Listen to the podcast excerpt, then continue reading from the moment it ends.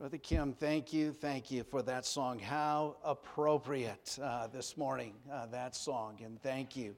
Uh, we, we're going to have to have you sing that one again here uh, sometime. That, uh, that blessed my heart just thinking about the context of, of uh, our, our life today, the context of, of America, of the world, and the context of where we are here in the Word of God this morning.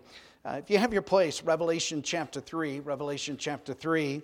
If you would stand with me as we read together a portion of the Word of God this morning, I was just thinking uh, in the days in which we live, oh, how we need the touch of God, how we need the life of God, how we need the power of God.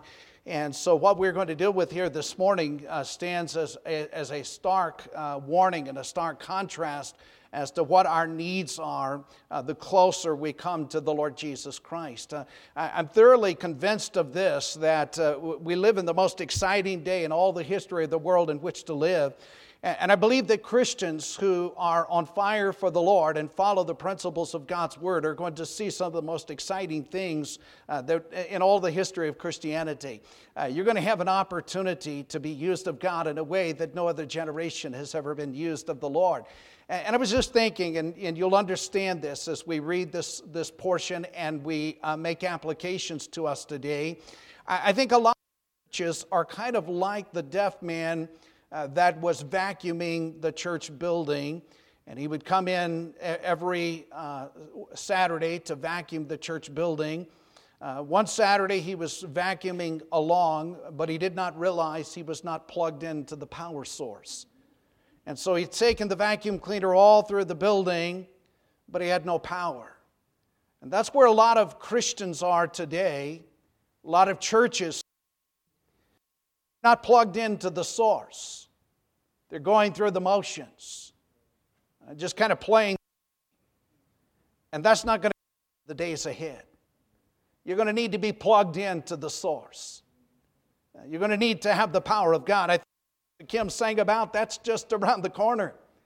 And oh, how we need the touch of God, the power of God. Now, we're going to look at Sardis, the dead church.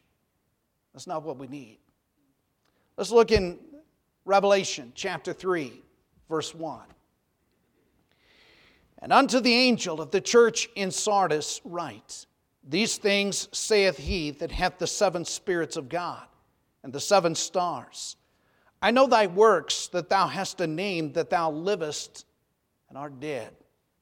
Be watchful, strengthen the things which remain, that are ready to die.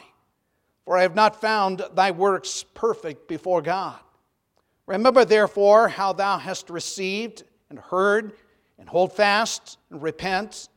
If therefore thou shalt not watch, I will come on thee as a thief. Now, we recognize that this is, I, I believe, uh, historical. There's a, a, prophecy of a church period that we'll, we'll look at. But I believe as we look at these last four churches, beginning with Thyatira, and then now as we deal with Sardis, there are going to be uh, kind of tenets and realms of these churches present when the Lord Jesus returns. And this is why the Lord says, Hold fast and repent if therefore thou shalt not watch, I will come on thee as a thief, and thou shalt not know what hour I will come upon thee. Thou hast a few names, even in Sardis, which have not defiled their garments. They shall walk with me in white, for they are worthy.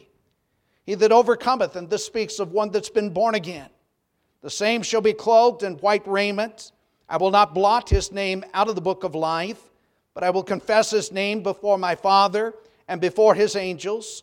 He that hath an ear, let him hear what the Spirit saith unto the churches. We're going to look at Sardis, the dead church. Would you join me this morning? Let's go to the Lord in prayer. Father, we, we need you this morning. We recognize, oh, how we need the Spirit of God, how we need the life of God. Lord, we don't want to just play church. We don't want to just go through the motions. But Lord, we need your power, your touch, your presence. I pray this morning as we preach, and Lord, you know hearts. Lord, there are individuals here that need you, they need to be saved. Lord, there are others here today that they have a clear testimony of a, of a relationship with you, but some things have come into their life and they're just kind of just going through the motions right now. And I pray this morning that you would bring us to true repentance, to true salvation, to true power, to your presence. In Jesus' name, amen. And you may be seated. As we have read this morning, the church of Sardis, it's describing a local church that had a reputation or a name that it was alive, but actually, as the Bible is describing this church, it had no life.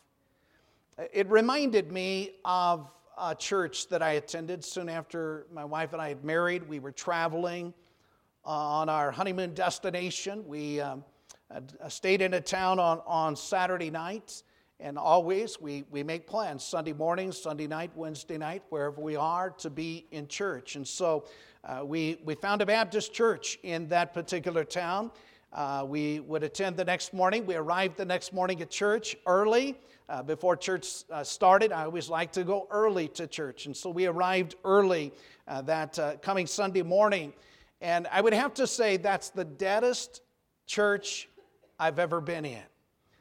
Uh, we were we were like I, I, I, can't explain it they, they were unfriendly they avoided us like we were like scum. We had amoebas or something. I, I don't know. They, they, that was before uh, before you practice social distancing and they social distance from us uh, there and, and that's it was just dead. It was dry. The, the announcements the music every aspect of that church was that direction. It was just going through the motions.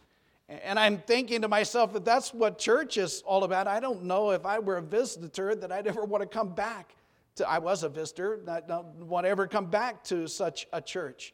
And it reminded me of the church here at Sardis.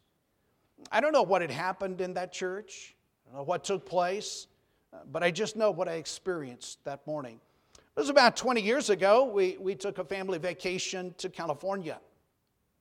And again, on a Saturday night, we stayed in a nice place. We, we looked up uh, uh, a church to attend the next morning with our family. We found a church in the phone book, uh, directions to that church, and uh, we looked at the doctrine of that church, and everything looked to, to be sound. And they used the King James Bible, they uh, Independent Baptist, and it was just uh, looked just right. And so we determined next day that's where we were going to go to church. And Sunday morning, made our way. A humongous building. I thought, wow, this, this amazing. Uh, nice facilities, beautiful landscaping. Uh, but I, I, soon was noticing the fact that in this humongous building and facility, just a few cars.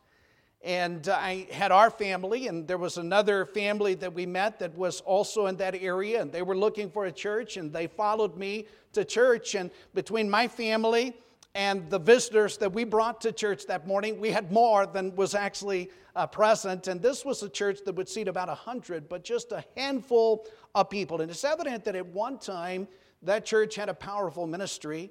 Uh, it's evident at one time that uh, uh, they were reaching out into their community, but on that particular day, there was this evidence of deadness, apathy, e- even a sense of bitterness that was involved in that church. And I thought again of the church of Sardis. Now, the church of Sardis was a dead church. Something had taken place, and God's Spirit was not working. They were going through the motions. They had the vacuum cleaner. Uh, they were going up and down and playing the game of church, but uh, something was wrong. Something was not present. There was no power of God. There was no presence of God. There was no working of God in their midst. That's what God is describing with this church of Sardis. And uh, this church, I, I, believe, stands as a strong warning for churches of all ages. And, and, and as I expressed earlier here this morning, as we near the return of the Lord Jesus Christ, friend, the work that has to take place is not going to take place in the power of human flesh. It's going to have to take place in the power of God. We are going to we have an opportunity to see some of the greatest workings of God of any time in history, but we will not do that in the power of our flesh. The power of our flesh will lead to deadness, to dryness. It's the power of God's Spirit, the presence of God's Spirit, that is going to be needed. uh, to have that as we near the return of Jesus Christ. And this is my prayer for Valley Bible Baptist Church. My prayer is that this church can make an impact upon this community. This church can be a lighthouse. Uh, that this church will have the light and the presence of the Lord Jesus Christ. That this church will be a place where souls are saved and Christians are trained, and that young people are called forth, and that God would send forth laborers into the harvest. That's my prayer for Valley Bible Baptist Church. Now, let's look at this local church, this specific church of Sardis. Uh, Sardis, at one time, the city itself, was one of the great cities of that part of, of Asia. Uh, Sardis had been the capital city of the kingdom of Lydia. Uh, gold was discovered in a river that ran through the city. Uh, it was known as a wealthy city. It was 30 miles southeast of Thyatira that we spoke about last week. And uh, just as Thyatira had become a center for manufacturing, so had Sardis. It was a center for textiles, for dyes, for jewelry. Uh, so it was a very prominent city at one time, very important city within that region. As we look at this particular church, go back with me to verse number one of chapter three. And is this the case with all of the seven churches? We see the Christ of the church, and we know that Jesus uh, gave his life and shed his blood for the church, and we're talking local churches, and that Jesus Christ is the head of the church. And so, this message, as to all of the churches, is a message from Christ. He says, Unto the angel of the church in Sardis, write, These things saith he that hath the seven spirits of God and the seven stars. And this would be a reference again to the Lord Jesus Christ. And we know in the Bible the number seven is a very important number, it's the number of perfection. I believe it's a reference to the fullness and to the completeness of God. And in particular, a reference here to the seven spirits. And you could, uh, you could mark down Isaiah 11, verse number 2, uh, where it speaks of the perfection of God's Spirit. And uh, it's evident here this church needed the working of God's Spirit. It was dead uh, because the Spirit of God was not working in their midst, and it would be like plugging the vacuum or without the vacuum, uh, vacuum cleaner without power. And that's what this church was like. And they needed the working of God's Spirit. Now, as we look in verse number one, here's the heart of the problem. Here's the concern for the church. He says to this church, I know thy works, that thou hast a name, that thou livest and art dead. Now, the reputation of the church was, Thou hast a name that thou livest. Outwardly, they had a name. Outwardly, they had a reputation. Outwardly, they were a church. Uh, and yet, as you look at this, I, I would picture somebody and a church that maybe was more concerned about that reputation, more concerned about what men thought than about what God thought more concerned about pleasing men than pleasing God. And I'm saying this because I, I, think the nearer we come to the Lord Jesus Christ, the more intent we are going to need to be on pleasing God and not on pleasing men. Uh, maybe this church had a nice building had good advertisement, had a favorable place in the community. They didn't stir the waves. You don't read of this church that they had uh, any problems or battles within the church, as we read about previous churches with the doctrine of the Nicolaitans or the doctrine of Balaam or the woman Jezebel. And so we don't read of those battles within the church, and it seems that this church uh, was just going through the motion. And you know, when you're dead, there are no battles. And so there were no battles that this church was fighting. Now, that was the reputation of the church, but we look at the reality of the church. Uh, the church was dead, it was without life. And it matters not what men think, what matters is what does God think. Really, it doesn't matter what men think about Valley Bible Baptist Church. What matters is what does God think about Valley Bible Baptist Church. In reality, many churches and many Christians want to be thought of well by the world, but they have no concept of obedience unto God. You know, I'd, I'd rather uh, please the Lord and maybe cause some waves out of the world than to have a reputation in the world, but to be displeasing to God. And so here's the counsel that's given to the church in verse number two, this counsel is be watchful. See, this church had drifted spiritually. I believe if you look at the background, this was probably at one time a vibrant church and a live church, uh, but somehow they had become complacent, and uh, maybe God's word uh, was not uh, as prominent as it once had been. They'd lost their vision. Uh, the Word of God had become dull. Uh, they were coming to church, but not really hearing from God, not hearing the Word of God. They were dull of hearing. And uh, it probably did not happen overnight. This was probably the case of the frog that gradually set in the water and boiled to death. And uh, probably with this church, uh, just gradually, without them recognizing it, they began to drift away from the principles of God and of God's Word. And that can happen in the life of a church, that can happen in the life of a Christian. And so it's very important to be watchful. It's evident that they were still going through the motions without the life. And so he says, Be watchful, but this next thought here in verse number two is to be wakened. The Lord is saying to this church, Wake up. He said, Be watchful, strengthen the things which remain that are ready to die. Wake up, for I have not found thy works perfect before God. They needed to be alert before they lost everything, and it's clear that they still had an opportunity to get right with God. And he says, For I, have not found thy works perfect before God. Now, they thought that God was pleased with them because of their reputation, but again, they're playing church in the flesh and without the power of God. So he says, uh, Be watchful, be wakened, but be warned. Look in verse number three. He says, Remember therefore. He says, How thou hast received and heard. You've known the truth and you've received that. And he says, Hold fast to that truth and repent.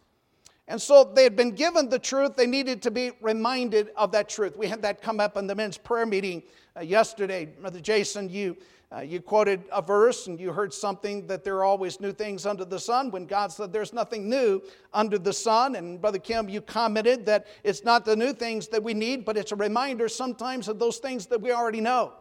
And so that's what this church needed here in Sardis. They needed to be reminded of those things that they had already heard, those truths that they had already received in the past. And a lot of times, the situations and problems we have, we already know the answers. And it's not looking for some newfangled answer, it's just applying what we already know.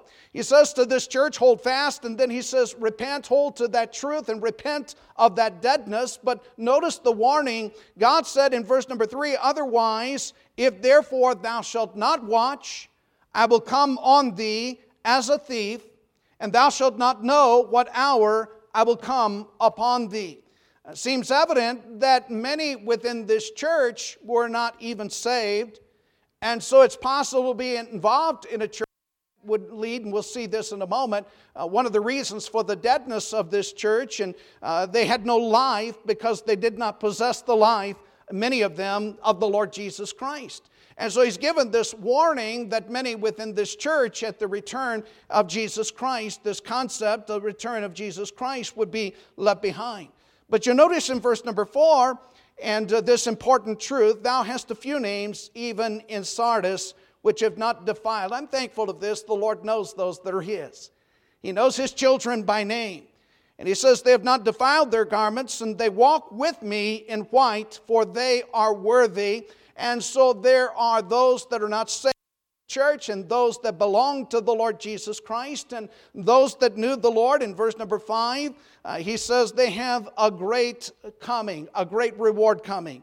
He that overcometh, the same shall be clothed in white raiment. I will not blot his name out of the book of life, but I will confess his name before my Father and before his angels. And what a blessing to know Jesus Christ personally. Uh, but in verse number six, he's speaking to both the saved and to the lost. He that hath an ear, let him hear what the Spirit saith unto the churches. There's no doubt a call to the lost within this church to a personal relationship with Jesus Christ. No doubt a call to those that know the Lord within this church uh, to be steadfast. The Lord's coming back. You be prepared for the return of the Lord Jesus Christ. Now, that's the local church. I moved through that very quickly because I want to get to something here in just a bit to apply to us. Now, of course, as we've seen with all the churches, there's the prophetic look of Sardis. Last week, Thyatira. Thyatira was the divided church. And we saw within Thyatira a group within that church that were swayed by the false teacher Jezebel. And it was Jezebel that introduced into the churches, into that church, sexual perversion, idolatry. If you go back to chapter 2, verse number 20, uh, the church of Thyatira, here's the warning. He said to that church, notwithstanding, I have a few things against thee, because thou sufferest that woman Jezebel, which calleth herself a prophetess, to teach, to seduce my servants to commit fornication, to eat things sacrificed to idols. We saw just this morning in Sunday school, it, it, does matter the teachers you listen to. You compare everything to the Word of God. Make sure everything that you're taught is founded and anchored in the Bible. So, some within the church in Thyatira had followed the false teachings of this Jezebel teacher. But there were some within the church of Thyatira, Thyatira that rejected those teachings. Look in verse number 24. He said, But unto you I say, and unto the rest in Thyatira, as many as have not this doctrine, which have not known the depths of Satan as they speak, I will put upon you none of the burden, but that which have already hold fast until I come. And so these uh, had rejected the teachings of this Jezebel false teacher and false prophetess, and they had anchored themselves in the truth of God's word. Now, the, the prophetic teaching of the church of Thyatira in Christendom, that was churches are represented. Uh, the Christendom during the 6th to the 15th century. We call those the Dark Ages. Uh, major division took place within Christianity. Many churches turned from the Word of God. Uh, they turned to paganistic doctrines, uh, contrary to God's Word. They became a part of a universal church, a state government controlled church. It became a political church. It became a political force. There were kings that uh, led in the direction, and kings that became leaders of these churches or this church and uh, became a false direction. But others remained truthful or true to God's Word. Can, let me just point this out. You can follow history, and you follow at every point of history, there have always been true churches. Because Jesus said, Upon this rock I will build my church, and the gates of hell will not prevail against it. You can follow those churches by a trail of blood. Uh, they were persecuted, they were mocked, they were hated. As we saw in the beginning with the, the um, uh, church of Smyrna, uh, they were persecuted by the government. Then later, these true churches were persecuted by other churches because they would not be a part of the government church, so to speak. And so you find that throughout the ages. Now, the church of Sardis, as we look at, is prophetic of Christendom following the Dark Ages.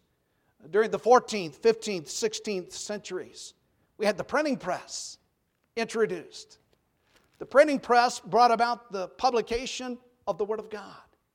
And it became possible for every man to have the Word of God in his own language. And the Word of God will set you free because it is truth.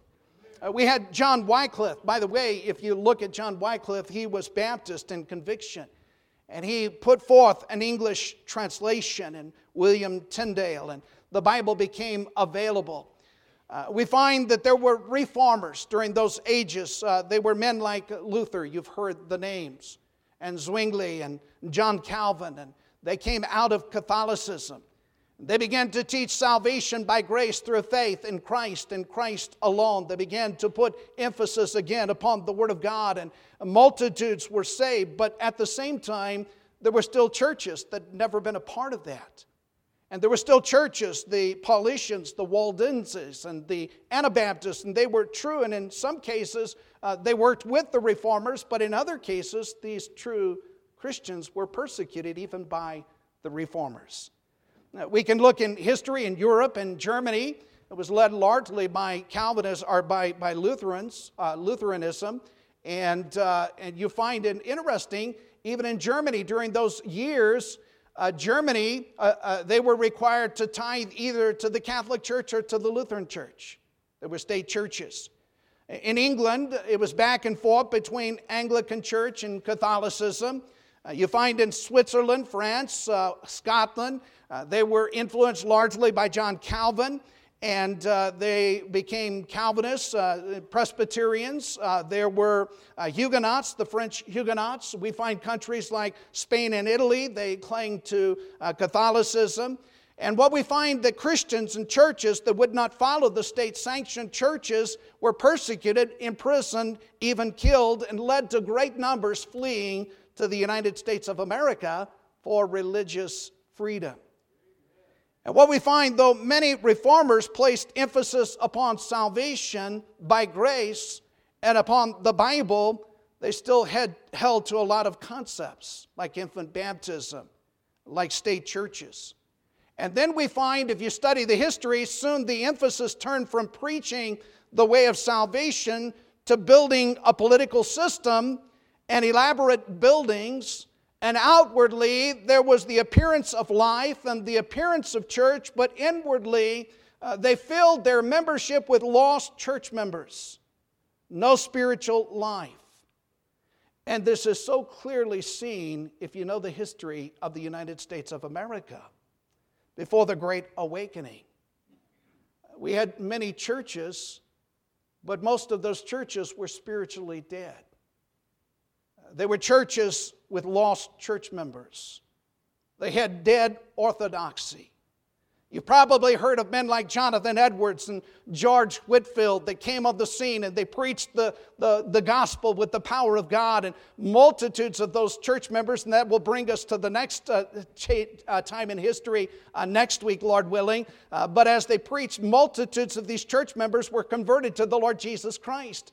And even on the eastern seaboard, uh, one in ten Americans came to know Jesus Christ as Lord and Savior, and God worked a mighty miracle, spiritual awakening, a spiritual reformation during those times. But this talking about was dead orthodoxy. Listen to me. Being a church member is not going to get you to heaven. You need a personal relationship with Jesus Christ. You must know Jesus personally. Except a man be born again, he cannot enter the kingdom of God. Now, as we look at that church of Sardis representing that period of time, it's evident also that this will continue to the return of Jesus Christ. And I think it's evident that when Jesus comes, there are going to be multitudes of church members that are left behind. They're not ready, and the church of Sardis is giving warning.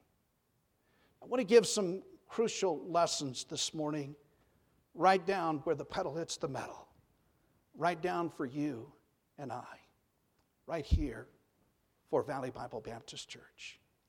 We have here the case of a dead church. Verse 1 says, Thou hast a name that thou livest and art dead. And it's possible to go through the motions of church and have no life and no power and no victory. It's possible to appear to be alive, but God is not at work, and that's dangerous. The church of Sardis stands as a warning to churches and Christians of all ages. Now, what were the causes that led to a dead church? I've already pointed out a lost church membership. See, God's Spirit is not present if the membership does not know Jesus Christ as Lord and Savior. It's only as we're born again that the Spirit of God indwells us. And it's the presence of the Lord as Christians who truly know Jesus Christ, know the Lord from the heart. As you know the Lord, you uh, have the Spirit of God, you possess the Spirit of God. And it's that Spirit of God that brings life. And it seems that many in the church of Sardis commitment but no inward relationship to the Lord Jesus Christ. You know, it's possible to live in a time when it's popular to be a Christian in name, but when you really live as a Christian, it's not so popular. It's the new birth that gives life. And it's impossible to succeed spiritually in your flesh. The Lord warns of the last days that men would have a form of godliness but deny the power thereof. And that's a strong warning that God gives. And many church members in Sardis were like a teddy bear. There's no life in a teddy bear. Looks like a bear. I've seen some teddy bears that look pretty real, but it's still a teddy bear. There's no heartbeat, there's no blood, there's no life. And that's where a lot of church members are, and that's the warning. It's one of the causes of a dead church is no spiritual life, no new birth within, uh, just the outward form of the teddy bear without the heart of Jesus Christ within the life. So lost church membership. A second cause of a dead church could be a worldly church membership. I'd like you to go with me to the book of Ephesians, chapter 4. Ephesians chapter 4. See, this case is a case where God's Spirit is grieved. And this becomes evident in Ephesians chapter 4. Here's the warning that Paul gave to this church at Ephesus. In Ephesians 4, verse number 30, he says to us, Grieve not the Holy Spirit of God, whereby you are sealed unto the day of redemption. Now, that word grieve, it's a love term. And here the Lord is warning that we're not to grieve. God loves his children. We're not to grieve the Spirit of God. And we grieve God's Spirit when we don't deal with sin. And if you look at the context here of that statement in verse 22, for example, of Ephesians 4, he's saying to those that are truly saved, Put off concerning the former conversation the old man which is corrupt, according to the deceitfulness of lust, be renewed in the mind, and that you put on the new man, which after God is created in righteousness and true holiness. He says for a child of his that when you're saved, put off the old, put on the new. It's like changing clothes. And you have to do that, by the way, every day. I don't think you want to be around somebody who hasn't changed clothes in a year. Okay? And so constantly we need to die to self and put off that old man. Verse 25 here's the old man, put away lying. It's the old man that grieves the Spirit of God. Speak every man truth. Put on the new man. He says, with his neighbor, for we are members one of another. The old man, he says, be angry and sin not. Uh, let not the sun go down upon your wrath. He says, neither give place to the devil. He says in verse number 28, let him that stole still no more. That grieves the Spirit of God. Let him labor. He says in verse 29, the old man, let no corrupt communication proceed out of your mouth, but that which is good to the use of edifying. That's the new man. But notice in verse number 31, and I think this is so important if you study the history of revival and great movements of God, what you will find in verse number 31. He says, Let all bitterness, wrath, and anger, and clamor, and evil speaking be put away from you with all malice, and be kind one to another, tenderhearted, forgiving one another, even as God, for Christ's sake, hath forgiven you. You see, if there are broken relationships within a church, within a local church, the Spirit of God is grieved. And when the Spirit of God is grieved, the Spirit of God is unable to work as He wants to work, as He loves to work. And uh, I read the story of Edinburgh Baptist Chapel, uh, early 1900s. It was a church that at one time had the power of God upon that church, but they had arrived at a point in their history that most of the young people were lost within that church and they were living out in the world, and there was no transformation of lives. And there was a widow in that church that became burdened for that church church. She began to pray for the people of that church, and it was amazing as she prayed, God began to restore relationships, and bitterness uh, was put aside, and men and women forgave one another, and homes were put together. But God brought to that church a man who preached with the power of God, and multitudes were saved as God's Spirit was able freely to work. So many times, God doesn't work and the church is dead because of a worldly church membership. Just Christians don't deal with sin, and it grieves the Spirit of God. Now, there's another thought. I would call this a disobedient church membership. And in this case, God's Spirit is quenched. And in 1 Thessalonians 5, verse 19, the warning is quench not the Spirit. See, the call of a church is to preach the gospel. The call of a church is to win the baptize them, to train those that are saved, and uh, to reach out to a lost and dying world. Uh, the Lord wants to raise up laborers, but if a church loses that vision, that church will die. And many churches die because they're disobedient to the call of God to go to a lost and dying world. And friend, it's not just us four no more. No, there's a lost and dying world around us. There are people everywhere that need Jesus Christ. And if they do not come to know Jesus Christ, they're going to die and go to hell. And let us never lose that vision and mission of reaching a lost world. Jesus came to seek and to save that which was lost. And if we lose that vision, we died. It's easy to focus on the outward, it's easy to focus on the building, the appearance, the reputation, but to forget the mission, the Great Commission. Uh, those are causes. A lost church membership, a worldly church membership, a, a disobedient church membership. Now go back with me to Revelation chapter 3, and you'll see here the consequence of a dead church. Revelation chapter 3. And I hope that this truth can sink deep within us this morning. In verse number 3, he gives this warning to this church If therefore thou shalt not watch, I will come on thee as a thief, and thou shalt not know what hour I will come upon thee. I said we live in the most exciting day in all of the history of the world in which to live. This could very well be the generation that's going to hear the trumpet sound. The dead in Christ will rise, and then we which are alive and remain will be caught up together to meet the Lord in the air. And, and friend, here's what I want us to see is that if that takes place here soon in our lifetime, oh, how we need the power of God because there are young people in this church and under our influence, and family members and children and grandchildren. They need the Lord Jesus Christ, and we have neighbors and friends and relatives all around us. And we need the power of God to win the lost to the Lord Jesus Christ. Jesus is coming back again. And if we have not that vitality and life of Jesus, multitudes around us are going to be left behind. That ought to break our heart. That's the warning, the consequence. Now, sadly, many churches and church members are not going to be ready when Jesus comes, and evident that many church uh, members are going to miss rapture, enter into the tribulation but even as we think about this, many who are around us that know the Lord, if we're not on fire for God, we're going to watch as they enter into the tribulation.